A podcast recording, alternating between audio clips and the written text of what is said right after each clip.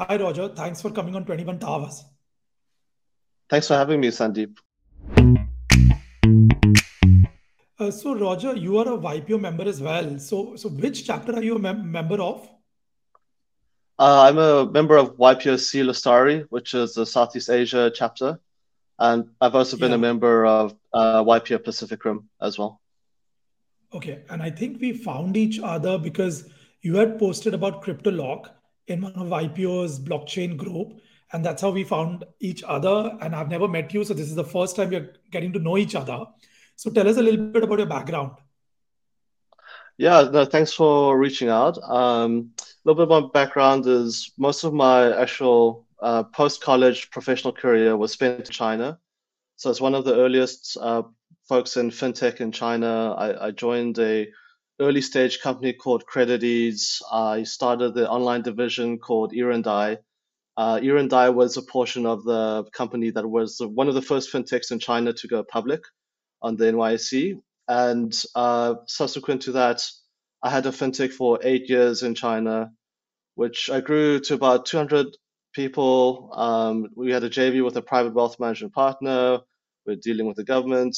Um, it was an online peer-to asset management or peer-to-peer lending platform in China.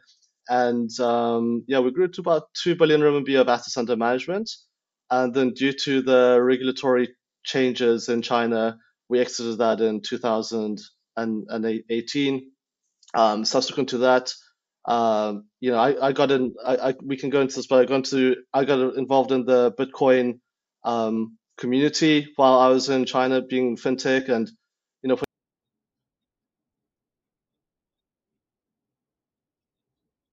you get a bit of a you touch base on central banks and you know what cryptocurrency is and why it exists and and things like that. Um, and then subsequent to that, I, I started PolicyDoc, um, which is an insurtech insurance platform as a service. Uh, we're servicing uh, carriers and insurtechs both in Asia and in, in the US region.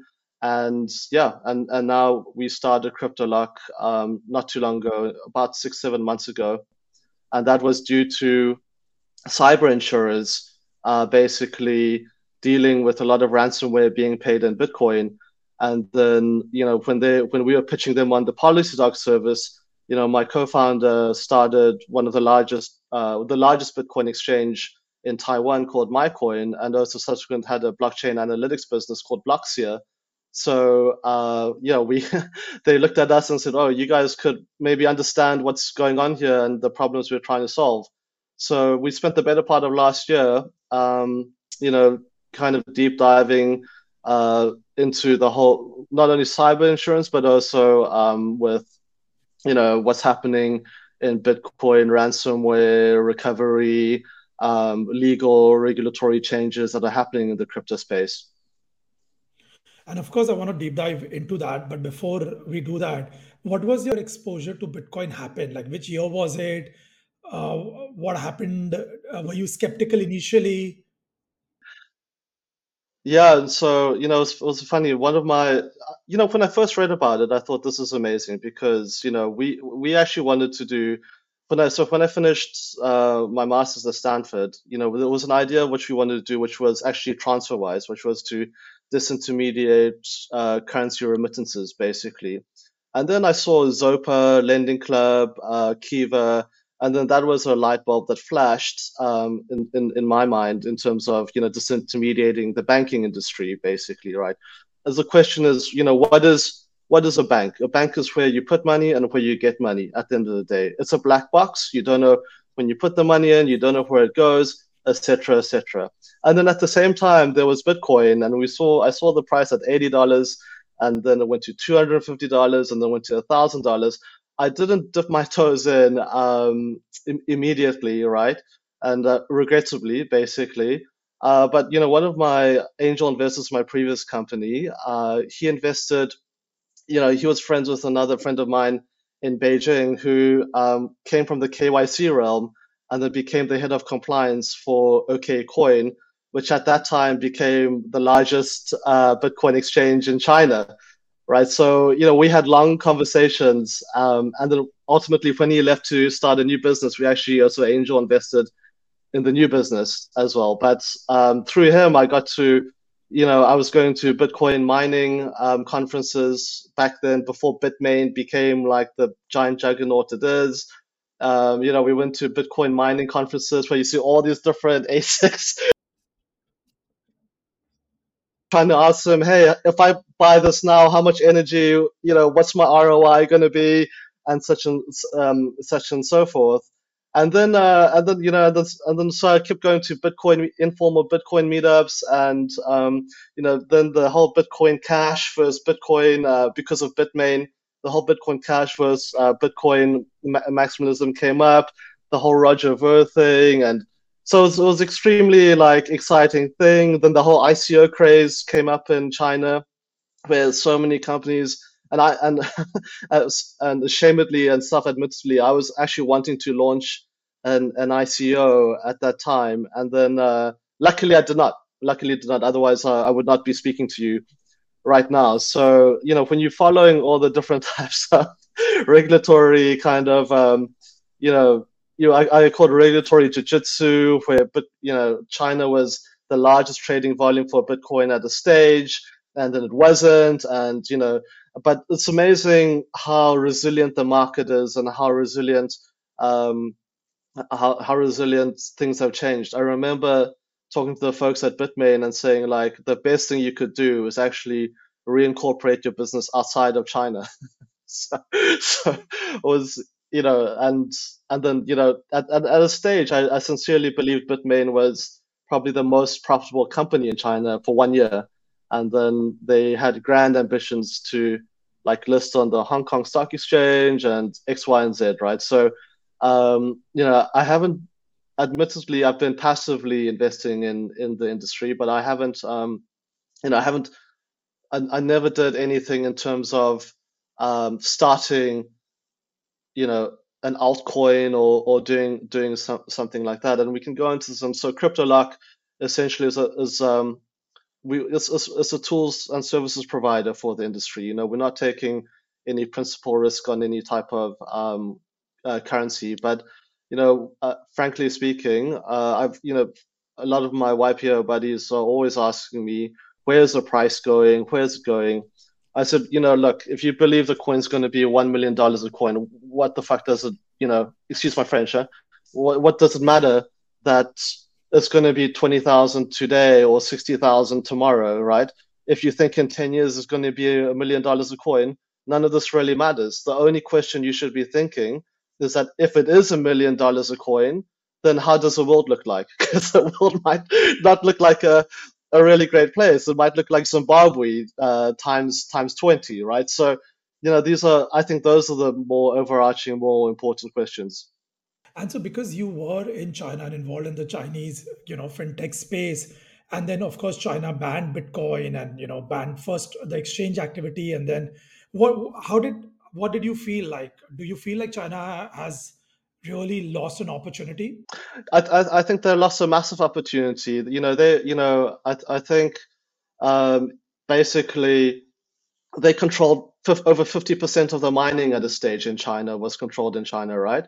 So if they actually, you know, the the central um, the CBRC obviously had a had an agenda to promote the renminbi, and they didn't want an alternative to to the renminbi, so they wanted to create their own digital yuan. But you know, if you speak some to some of the Russians in China at these at these exchange at these meetups, they'll be like, "Look, if you put if you put um, you know, I'm not you know, this is not a political thing or etc. But if you put like when we were talking about altcoins, it's like, look, if you put shit on a blockchain, it is still shit, right? So you know they could have controlled the entire cryptocurrency market if you you know and i think when they banned and they forced the miners to move out of china you know it was a massive massive lost opportunity right and that was where the us is really falling behind i remember going to um, fintech meetups or conferences in china in the early days where ripple had just started and you know a lot of the guys a lot of the crypto guys were coming to shanghai beijing etc to basically see how to get more and more involved and bringing more money to China at the at the end of the day. So I think it's a, it's a, it's a very paranoid move by the Chinese government. It's definitely the wrong move on the greater agenda for China for China hegemony at the end of the day. And you know, frankly speaking, it's it's it's, it's, it's like a communist philosophy that basically has you know has shot themselves in the foot, right? If uh, like you if you control over not only do you control over 50% of the mining, but over 50% of the trade, you control the currency, right? So you you already hedged against your own currency in case your own currency fails, right? So uh, you know, I, I I just did not believe it. Um, but I, I will say that in my dealings with the CBRC and the PBOC, they're extremely extremely smart people. You know, you know. So um, as you can imagine, of course, you're right. You know, so and what I always found frustrating, especially when when running a fintech there, was that you'd be dealing with extremely smart people who knew what they knew needed to do and knew how to regulate it. But then uh, what you have in China is uh, they call it the Fagaiwei, which is the Economic Planning Commission, which basically is a political structure that tells the CBRC and PBOC what to do. So it really trumps, you know, like any smart, you know, greater good thinking for and puts politics in, in front uh, at the end of the day and puts you know CCP uh, hegemony and rule at the end of the day of what's what's the greater good for the country is. It's uh, actually pretty surprising the similarity of our experiences, you with China and me with India, because when I was running um, the uh, you know crypto exchange in India, I was at the forefront of meeting government um, all the time, especially in 2017, 2018, and exactly the way you feel. Yeah. I was impressed with their knowledge. They were extremely smart people at the front end, the bureaucrats, but they just had Oh yeah. this top end Yeah. policy, which was to protect, uh, you know, uh, capital outflows, uh, and it was a misdirected thought that uh, cryptocurrencies and Bitcoin uh, would hamper that or would be a danger to that.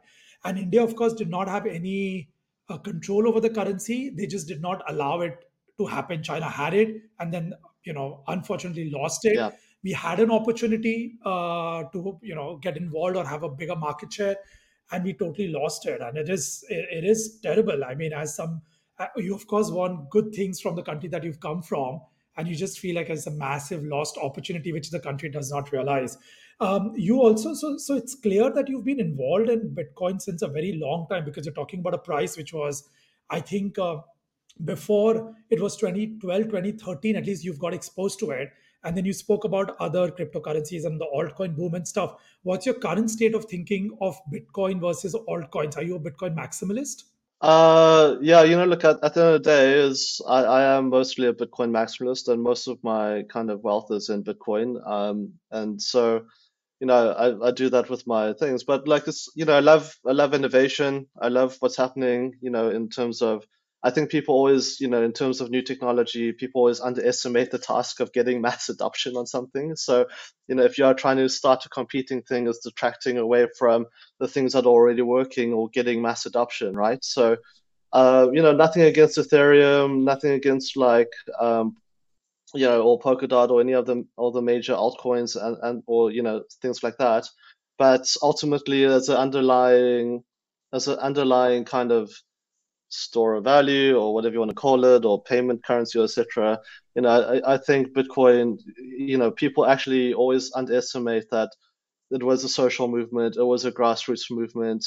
You know if you wanted to replicate it it's almost like there's so many miracles that happened to to make bitcoin get to the to the point it is today that you know it's not it's like even if you had the smartest people in the world to redo that it's it wouldn't there's a strong chance that wouldn't be able to be replicated, right? So, you know, I do understand the whole kind of like tech envy or whatever, and it's outdated, it's a dinosaur, and blah blah blah. But it's stable, it works, it does what it does, and you know, you're never going to question a mining machine. And you know, I, I understand like the criticisms of proof of work, but like proof of work is one of the best, you know, concepts or whatever that humanity has ever come up with. People really underestimate proof of work. Yeah, and it's proof of work what we do in every other aspect. It's a little bit more abstract and it's a little bit more direct over here. So I think it takes time for people to wrap their heads um, around it, and especially because we Yeah, don't have any analogies uh, to explain proof of work before gold and you know in gold yeah so i understand but so yeah you know uh, but so what's the problem that when you were in PolicyDoc the your clients were facing which inspired you to start cryptolock as a solution you know? Yeah so, so this is very interesting. Um you know we so what i did is post china um you know I, I was both in lending and asset management fintechs and, and things like that. And um and i you know i i think maybe i might be speaking for you but similar to you i did not want to deal with regulators anymore because it's you you know they tell you one thing they do another thing at the end of the day. So so then we i said okay let's start a boring you know i've been in fintech uh, since 2008 2009 and i was like i was a bit bored of fintech. So i thought hey insurance is the next uh is, is, is the next kind of you know blue ocean blue wave. And i couldn't you know i had a bad leg uh, accident that broke my leg tibia fibia and I was just dealing with my insurer, and it was probably one of the worst experiences I've ever dealt with in my life, where I had to crutch to the printer, change invoices, make sure the I's are dotted and the T's are crossed. And uh, I thought, why why is insurance not modern? And basically, that's where we thought, okay, why don't we help modernize insurers, right? So you know, like I'm still sending these mass long chains of emails and helping them. You're doing the the job of the claims adjuster. So that that's what we built. Is we we built a, an API first, totally modular um, policy administration platform for insurers. And this is but the big problem in, in, in InsurTech. This this is policy doc. The big problem in in insurance um, is obviously number A is like you know any investor any entrepreneur in the space will say it's the sales cycle and it's that kind of um, it's inertia. It's, a, it's, it's not the willingness to change type of uh, type of mentality. Uh, so we had to overcome that. And so we, we got our first traction and most of our traction to this day is in cyber insurance uh, because cyber risks are, are continuously evolving. Um, the risks are changing the coverages are changing the way it's being underwritten, the data sources they need are, are constantly being updated, you know, payments, monitoring, all that. And all that data to underwrite cyber risk is extremely valuable for an insurer. So that's where our platform for PolicyDoc really sang is that we've got this whole modern API first, you know, architecture that could connect to any of your data sources, any of your underwriting tools, etc., etc. Um, and then so you know, working with these guys, uh, you know, they like looked more at our team and they said, hey, you know, your co, you know, your, you know, um, Danny and my current CTO as well, like, hey, you guys understand blockchain analytics because they started one of the first blockchain analytics businesses called Blockseer, which was uh, sold to a Russian Canadian listed company and also started also a Bitcoin exchange uh, before in Taiwan. They said, hey, well, you know, a lot of the ransomware that is being paid is being paid in Bitcoin, and you know, we're looking at ways to, um, you know, to streamline this this this kind of um, service for our clients and X, Y, and Z. So, cut a long story short, they put us in touch with all these um, so the the newer blockchain analytics businesses today, the you know the the Merkle Sciences, the the Chainalysis, etc., etc., of the world, um, of the top global law firms, of the top people in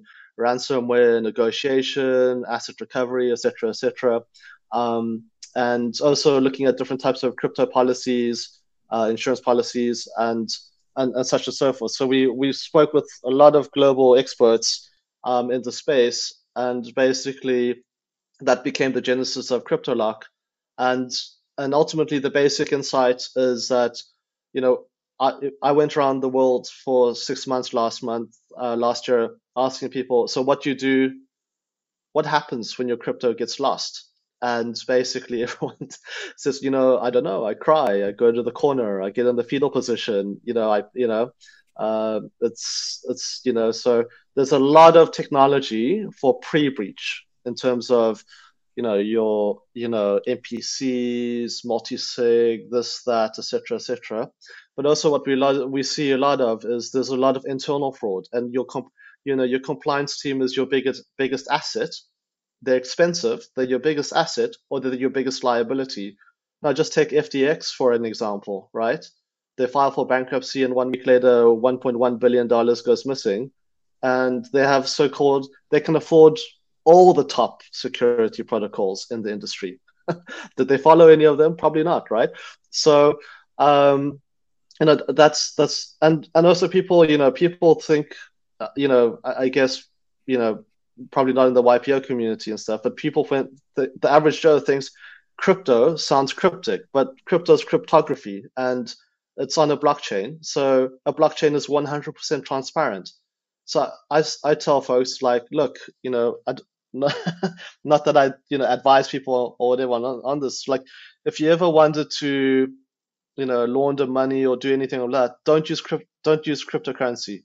It's 100% trace, traceable, and the amount of innovation that's happened in um, in in um, blockchain analytics and things like that is is very sophisticated. So it's 100% going to be traced to where you know you you whereas even through mixers and Tornado Cash and all, all those things like that, if you've got a sophisticated forensics guy, you know, it's going to be found, right? Now, the thing is, even though it's found, um, this, you know, as you know, the financial services world is a, you know, is a who meets who, right? So the top law firms will only trust the top type of um, guys or forensics teams, and the top, you know, uh, kind of asset recovery guys will only trust the top, you know, forensics teams and and X, Y, and Z. So all the insurers will also subrogate or um, you know use vendors that they trust, right? So even if you've got two people, you know, average Joe here and you know well branded um, forensics team here, if average Joe comes out with the same evidence, uh, it's not easy, it's not easily going to be trusted. So so that's where we connect all the dots. We bring the best of the best for you to get all the forensics, get all the um, you know uh, uh, law firm, top law firms, uh, top folks in the industry to basically um, understand the case, understand what's happened, and help you in the recovery, basically. This is super interesting. I think with the background that you have with PolicyDoc and you know with the uh, blockchain analysis company that your co-founder created, you're kind of at the perfect point to understand this space and launch CryptoLock. Um, when you went around the world talking to people of what they do um, if they lose their cryptocurrency, um, and you kind of maybe spoke about CryptoLock or offered your services, is there a willingness? Because it's one of those things where you feel like it cannot happen to you, and so should I bother with an insurance product like CryptoLock? So you know, you you would be amazingly surprised at the different stories, uh, even amongst YPOs, right? That a lot of the so-called experts and things, you know, when I talk about in confidential, like our my services, you know, a lot of them like, I wish I knew you eight months ago because we had, you know, an eight or five or six million dollar hack, right? And you know, we're dealing with the authorities and we're dealing with the FBI, but at the same time, if you deal with the FBI, they're like, you know, um, yeah, you're too small of a case for us, right? They're going after the big 50 bucks and above, 100 bucks and above types of case, right? So, um, and then it's expensive, right? You know, the, you know, when you when you lose good money, you're chasing bad money to go after good money.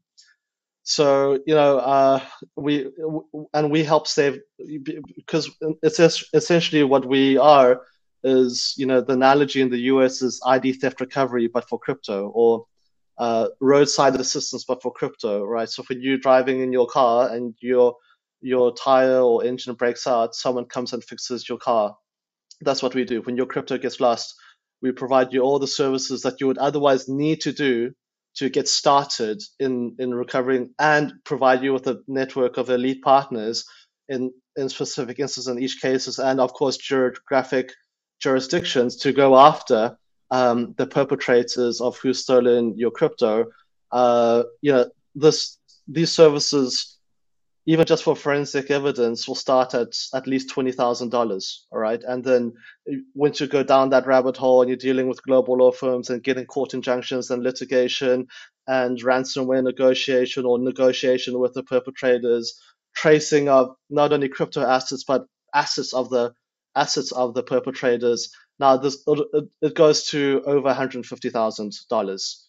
Okay, so um, what we're saying is just like a cyber insurance or just like a um, or just like a uh, health insurance policy, turn this into a subscription, right? And this subscription basically will, you know, if if a breach were to happen, then then um, you know you pay a fraction and you get all those services uh, for your specific case um, at a at a fraction of the price. Okay, like less than ten percent of a fraction of the price. Okay, and then uh, you know, and even as, and as you know too, if you run an exchange, uh, you know things like the travel rule and KYC, AML rules, it's globally going through the roof, right? So MiCA in Europe and the SEC and uh, and MAS right now due to all the you know uh, Terra Luna and all that all the all the all the types of things is also going through the roof. So you know, for example,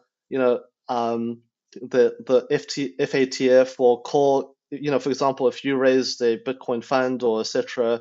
They might call you you know three months later and say why are you why are you taking money from a sanctioned entity now that person may have not been labeled as a sanctioned entity um, when you took the money but then you know they are labeled today and then you would also have to go and prove to the FATF uh, that that they're not a sanctioned entity so what we provide in terms of documentations for um, you know the forensic evidence that's usable in the court of law and things like that double as also regulatory compliance if you are running a, a crypto exchange. I, am in Dubai, and actually, I met um, recently one of uh, a, very successful Bitcoin trader who who was being attacked by FINMA, and he showed me um, he's a Swiss refugee, and he he was attacked by FINMA, and he showed me that what FINMA received as evidence was a Coinbase account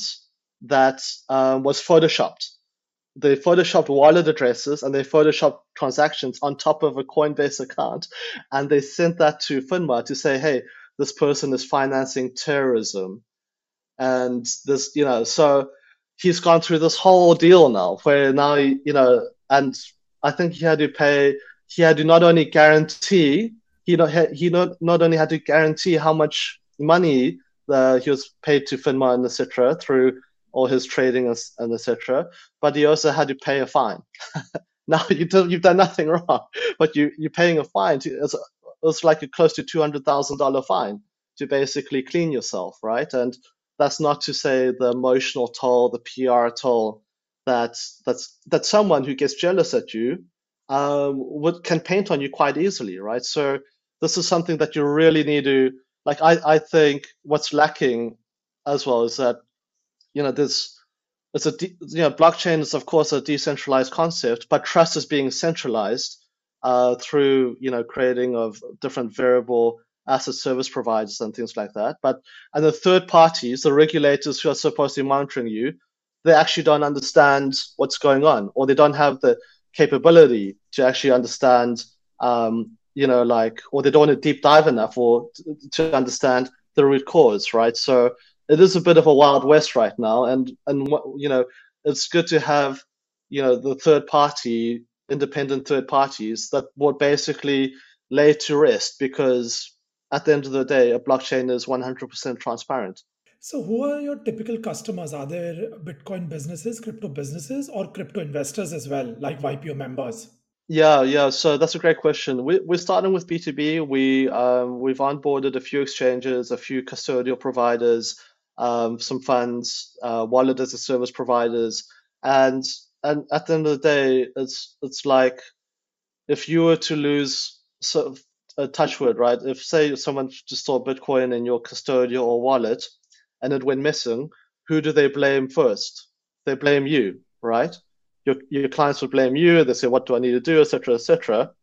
And and and basically you need to wash your face and if it's someone powerful enough they will go to the regulatory authorities and they'll paint the you know they put the black, black you know red paint on you okay? That that would put you in a terrible light. So um, as well as a lot of startups do not have the ability to deal with a lot of the customer service and and, and things like that and it's it's ultimately at the end of the day what happened to the crypto if it got lost. And it's a undesirable position to be in. So that's also where we can come in and provide all that forensic evidence and say, like, look, this was not the the choice, but also streamline someone on a way to um, getting getting assets recovered. Also, what people don't understand too, in terms of global regulatory um, movement, is that now crypto in most jurisdictions is now recognized as property. So let's say for hypothetically, you steal two million dollars worth of my crypto, hack it, etc. I trace it back to you. You say it wasn't me. This is my crypto X, Y, and Z. I can still liably go after. I can freeze money in your bank accounts, and I can go after any property or other assets that you have of the same equivalent amount. So this is also something that um, people need to understand. If there is an HNI, and uh, the HNI has invested about $100,000 in Bitcoin, would he still be a client? Would CryptoLock be able to provide him some product or service? Or is it still just Bitcoin and crypto companies and not Bitcoin crypto investors? Oh yeah, sorry, I, I didn't answer your question. So we we're going B two B right now, but we will, and then we want to go B two B to C. So we see it also as a partnership with our clients. That like, look, for example, crypto payments processor, the merchant, you know, like the merchants need to understand that, hey, my crypto being processed and being stored on the wallets is safe. Um, and if it were to be um, moved or stolen or whatever uh, on a wallet that I don't own the private keys on, uh, then I, you know, I, you know, at least there's some third party, third party accountability and tracing. That's not your organization, right? Um, so uh, and then we we will we will launch BDC towards the um, second half of the year too. So yeah, we we want it for everyone, and also goes to the theme if you're a crypto investor investing into a crypto company or an ICO or etc. or a DAO or um, something, you know, you would want you would want the counterparty to be monitored. So we can also provide you know, we could also provide that where maybe if a whole community is putting all their crypto into a DAO, that that DAO is monitored, and if something were to happen, you know, the the community can buy the type of insurance um, and basically um, do all the tracing forensics and, and things like that. So run me through a typical example, Roger. If there's a Bitcoin business, maybe a typical client of yours, uh, give a brief of the kind of business activity and then what they would come to you for, approximately how much they would pay, and then what is the product that you service that you provide. And in case of a typical hack where you've come actually into the picture and then what is the solution that you were able to provide and solve it? So you know the audience has a kind of a more clear specific idea of the entire journey. No 100% so for example um, let's say you're any type of virtual asset service provider. Okay let's say you are um, a, a, wallet or a hedge fund or um, an exchange, you have crypto treasury. Number A is uh, like first, let's monitor and protect your treasury. So what we'll do is we'd offer not only the wallet screening services if you don't already have them, um, but then we'd also offer um, transaction monitoring, which basically means we'll be we'll monitor all the transactions that is happening on that wallet, and if there's a risky transaction, we would notify you immediately. If the and let's say there was a risky transaction or, or something, you'd get an SMS or an email saying, "Hey, did you authorize this transaction?" Much like if your credit card, if someone swiped your credit card. In the past six months, two people have swiped my credit card in two different places. So I've had two credit card replacements with two different banks. And what do you mean by wallet screening? This is also another great point. Is that is that everyone what's also happening in KYC AML in the world is that if you are receiving crypto from an from a wallet or sending crypto to a wallet, you will you should be screening that because if it's a sanctioned entity um, or linked to a sanctioned entity, that Bitcoin or crypto will be tainted and will be very hard for you to convert it into fiat one day. Okay.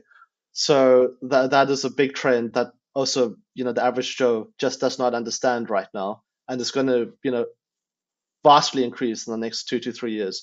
So screening that you're dealing with clean wallets or clean counterparties, okay, and providing that forensic evidence that it is indeed clean. Then third, second is the transaction monitoring. So in the event of there's an authorized transaction or something were to happen, we would notify you.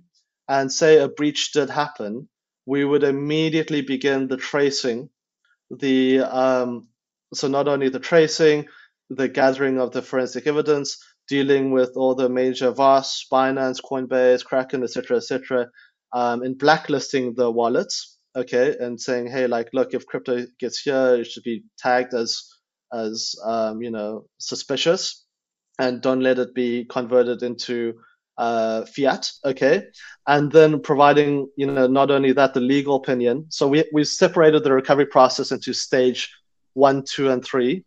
Stage one is getting the forensic evidence uh, verified by a global law firm that's usable in a court of law to get a court injunction. Okay, if you do not have this, you're nowhere. L- let me just be clear with that. If you if you don't have this, you can't go to the police, you can't go to the court, you can't go anywhere for anyone to help you because who's going to believe you, right? It's your words versus them. So it's a third party forensic evidence. That's stage one of the kind of protection we provide. Stage two is continuous monitoring, tracing, private investigative services, negotiations, etc., etc., with the with the perpetrator or where the crypto lands up, and dealing with all the VASPs where all the um, where all the where the where the crypto lands up, and basically telling them, look, you need you need to send it back, retrieve it. You need to basically or negotiating with the counterparty, and you'd be so one thing is also in the space is you don't you know the hack gets glorified, but then the recovery does not, right? So when you know five million dollars goes missing and you know 4.9 comes back, no one talks about that at, at the end of the day. So there's a lot of crypto that's being recovered, and you know so pinpointing the perpetrator as as fast as possible, and then basically saying okay, um, helping negotiate, negotiate, and then if worst were to come to worst, then stage three is okay. Where is this person? Uh, you know, is he in Panama? Is he in Brazil, or etc.? Do we go after him? Um, you know, in criminal? Do we go after him as a civil lawsuit? Do we? Who do we use, right? to to to go after this guy? Do we? Will we need to use local debt collectors? Will we need to? You know, a whole vast array of different ways to get to get the crypto now the caveat to all this is that we don't guarantee any re- any recovery. So, and I'll be the first in saying, if your crypto lands up in North Korea or if it lands up in Russia, then I'm very sorry, right? But but you know, I've this crypto that's landed up in you know from New York to some gang in in LA, and I'm saying to the person like, why don't you just legally sue the guy? The guy definitely has money. It's like, well, now the case is with the FBI and if the case is with the FBI, then um, you know they they're handling it, and then you would, and if you would go after them in a civil suit, you would give up the um, rights that the FBI has to go after them in a criminal investigative manner, right? And so you know, understanding this whole whole kind of um, complicated maze of who to deal with um, is, is is quite is, is, is, quite complicated. And then uh, another thing I'd also like to touch on is that uh, is that you know, for example, you know, we have a case right now with with crypto insurance or crypto custodial insurance. Is that basically this evidence also doubles as evidence for you to provide to your insurer should should crypto get lost. Okay, so um, hypothetically, I can't talk too much about the current case we're dealing with, most custodial types of crypto insurance will only provide um, for the specie insurance if there was a. So basically, how crypto insurance basically was developed was they took storage for gold vaults insurance and they turned it into a crypto insurance. So at the end of the day, it's like if you're using a BitGo or a Fireblocks or a Copper or whatever, if the software were to break, then yes, they're going to they're going to recover, right? The chances of that is very, very, very close to zero. Okay. then, then the other type of insurance that they add on is a crypto crime insurance, which goes up to maximum What I've seen the market is twenty million dollars. Okay, but let's say you do, let's say there was a hack for a hundred million dollars, right? To claim on the crypto insurance, you'll still need all the forensic evidence that I provided. And if you don't do it right, the insurer will not help you. We, we're helping a client right now, and the insurer has listed three law firms that they say that they don't need to pay out a claim on. Okay, so we are fighting this tooth and nail for for for our for our clients. So the other caveat to that is that if you're hacked for $100 million and then the crypto insurer were to pay you out on the $20 million claim, they have rights to the $100 million too. So, um, you know, that's also a decision that anyone should, that anyone should, should make. It's also very hard, you know, so some of these, um, it's very hard to prove collusion in a hack. It's very hard to, they only underwrite certain types of risks in crypto crime insurance, right? And it's mostly like collusion or, or etc., right? Um, and your your your crypto had to be in a cold storage and X, Y, and Z. So there's a lot of fine print that we've we've had to go through in helping some clients deal with the insurer and um, and, and, and, and such and so forth, right? And it's I hate to say it, it's like financial, it's, it's a lot of financial bullying. Yeah, it's not like car insurance, which in case your car gets into an accident, you're definitely going to get the insurance. It's a very new product. There is a lot of fine print, and the fine print, I think, is designed in a way to really take care of the insurance company because there's just so much surface attack, and they want to minimize the surface attack for themselves. So it's not just insurance is insurance. If you lose your crypto, you're going to get it. Um, and I get that. Are you comfortable to talk about the pricing a little bit um, for a business? So no, hundred percent. So you know, for for pricing, you look, we price per wallet per year, um, and there's different stages of stage one, two, and three of of the coverages that you would want. So on a pricing standpoint, you know, for it could be as anywhere as low as fifty dollars per year to as high as you know two thousand dollars per wallet per year. But that also depends on what type of wallet you're covering and what type of stage of recovery uh, you want to recover. And you would only pay, you know, a lot of people. So uh, we're not an insurance product. We're like a membership product. Okay, that it's like you buy a membership to a country club and you use the tennis courts or you use the golf course and, and things like that. So when you have when a breach was were to happen, you have rights to use our membership, uh, to use our recovery services, basically.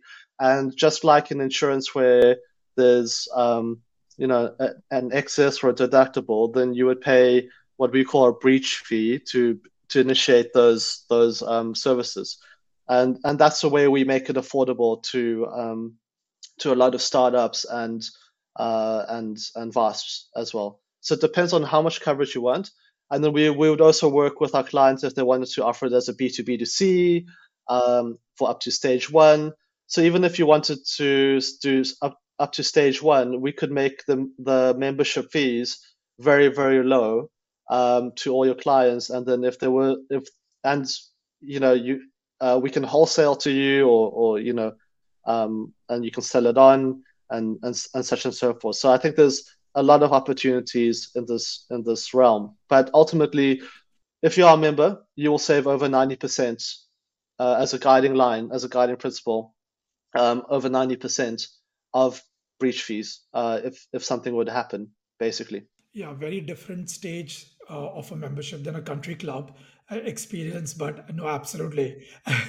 and at the price points, Roger, that you're talking about, it's absolutely affordable even for a HNI or an investor to come to you and take, uh, you know, buy the services just for their own in- investments. I mean, you keep you keep saying it's a B2B, but the price points you're talking about make sense almost as a B2C as well, at least for HNI investors. Isn't that the case?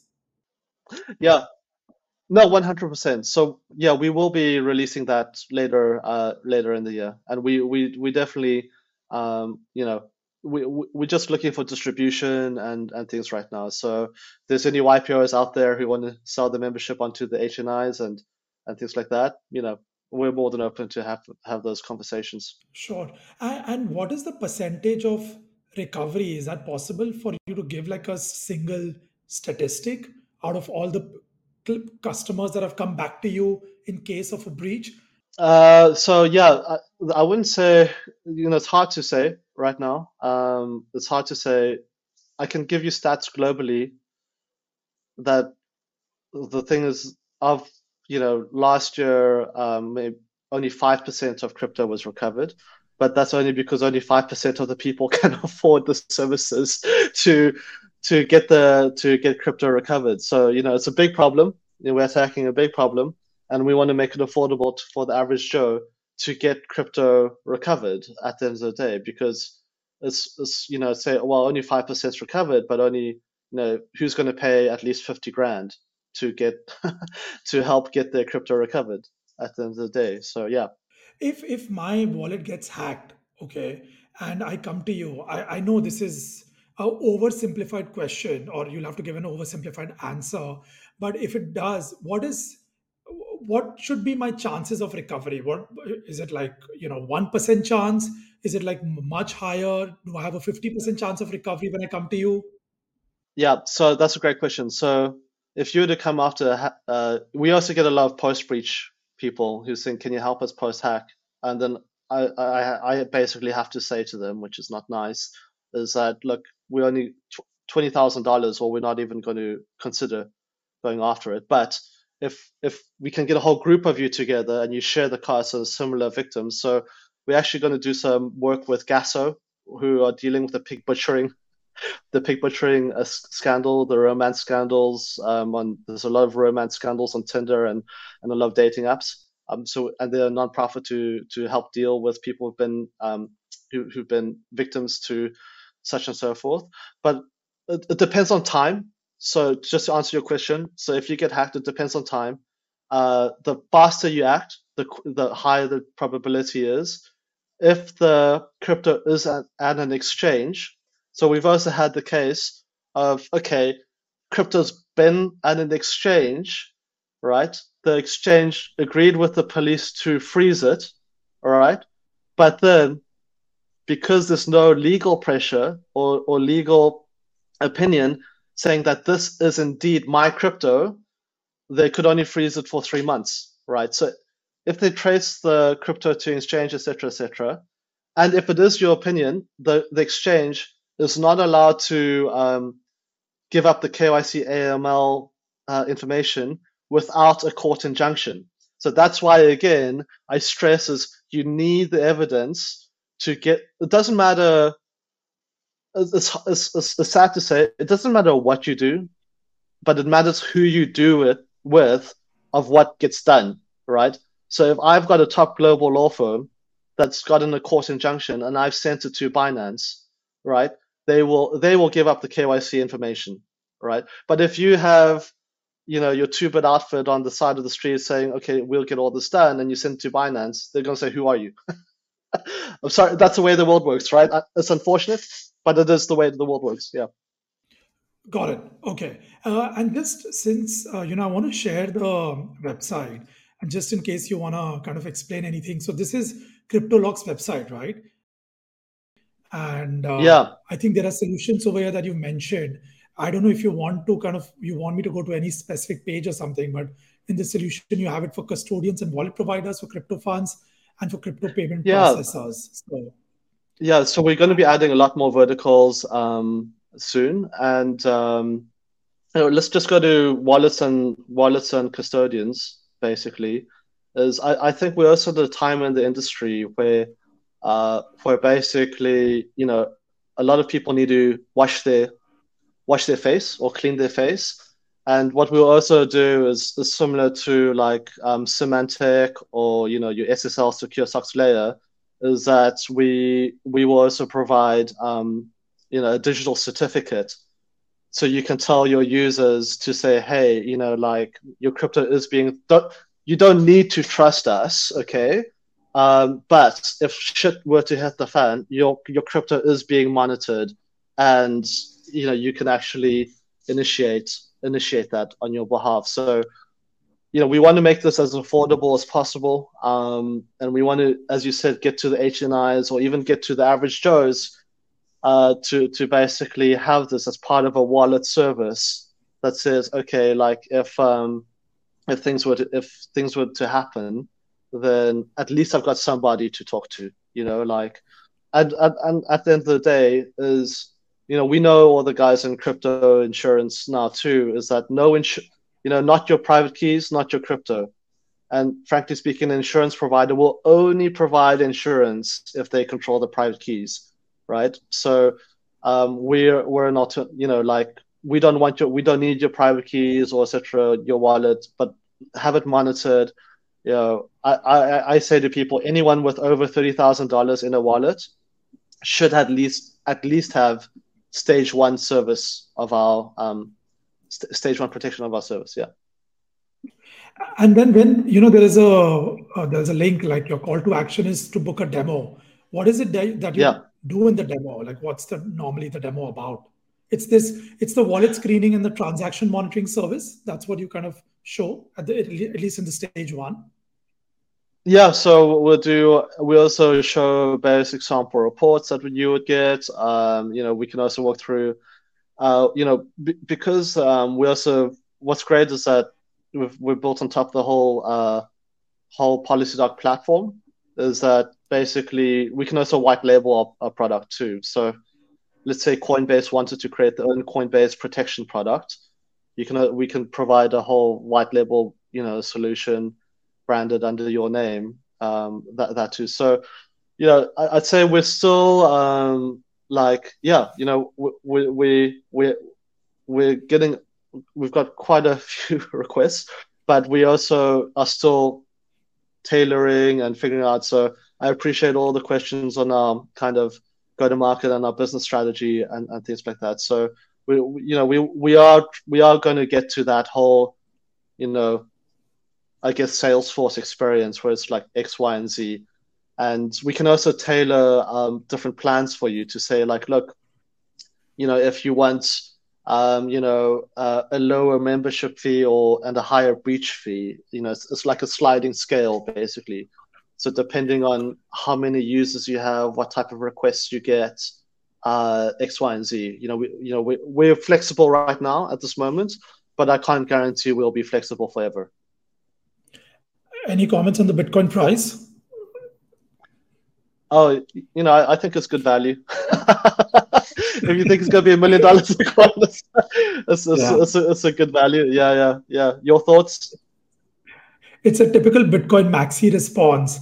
Um, no, yeah, I think uh, Bitcoin is cyclical like any other asset. Uh, yeah. And I think in the cycle, I don't think it's like absolute crazy, insane fear like we were uh, maybe two, three months yeah. back, you know, at the height of the FTX uh, contagion. So I think it's re- kind of step recovered from that. So I think if it's on a scale of one to five, where one is extreme fear, I think it's about two. But then again, anything below three is good value. So yeah, I agree. Yeah.